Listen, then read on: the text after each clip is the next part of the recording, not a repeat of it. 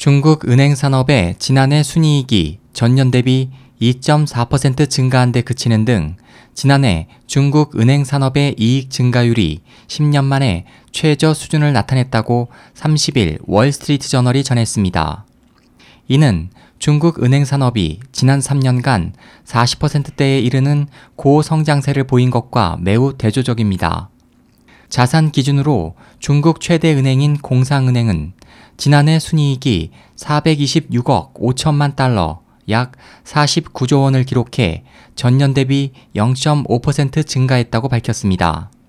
또 2위인 건설은행의 순이익은 0.1% 증가하는 데 그쳤고 3위인 농업은행은 31일 실적을 발표할 예정이며 4위인 중국은행은 6년 만에 처음으로 순이익이 0.7% 감소했습니다.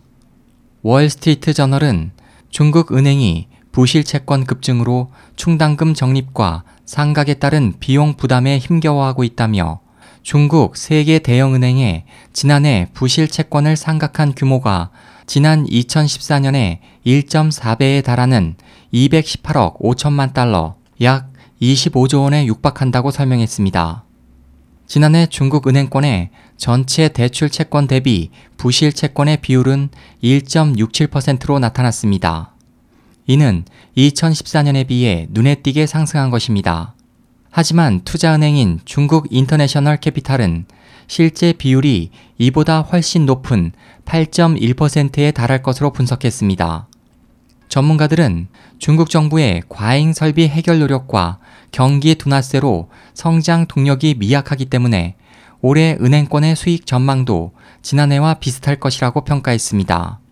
티브론 파트너스의 스튜어트 패터슨 펀드 매니저는 이날 CNBC에 출연해 중국 대형 은행들의 자산이 과도하게 비대해 수익 저하와 함께 총 자산 이익률이 급락할 것이라며 중국의 금융 시스템은 매우 변덕스럽고 대외 상황에 취약하기 때문에 투자 대상으로 적합치 않다고 조언했습니다.